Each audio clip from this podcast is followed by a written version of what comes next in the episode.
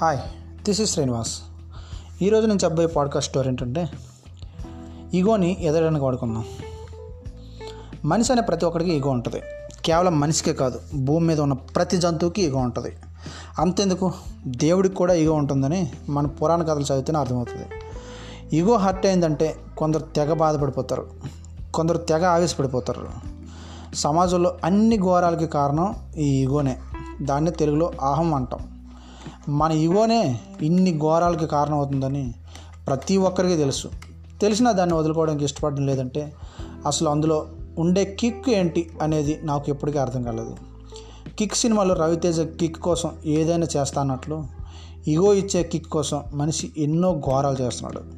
అలాగే ఎన్నో గొప్ప పనులు కూడా చేస్తున్నాడు. గొప్ప వ్యక్తిగా తను తాను రిప్రజెంట్ చేసుకుంటున్నాడు. అన్నీ కోల్పోయి పాతలలో పడిపోతున్నాడు.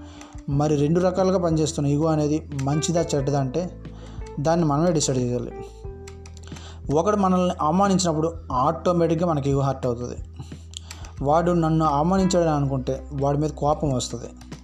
ఆ కోపం ప్రతీకారంగా మారుతుంది.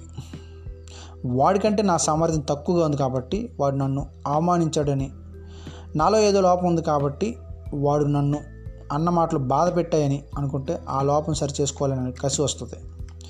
వాడికంటే గొప్పోడు అవ్వాలని అనిపిస్తుంది. ఆ ఆహాన్ని నీ టాలెంట్ పెంచుకోవడానికి నీ లోపాన్ని సరి చేసుకోవడానికి వాడుకుంటే గొప్పోడు అయిపోతావు.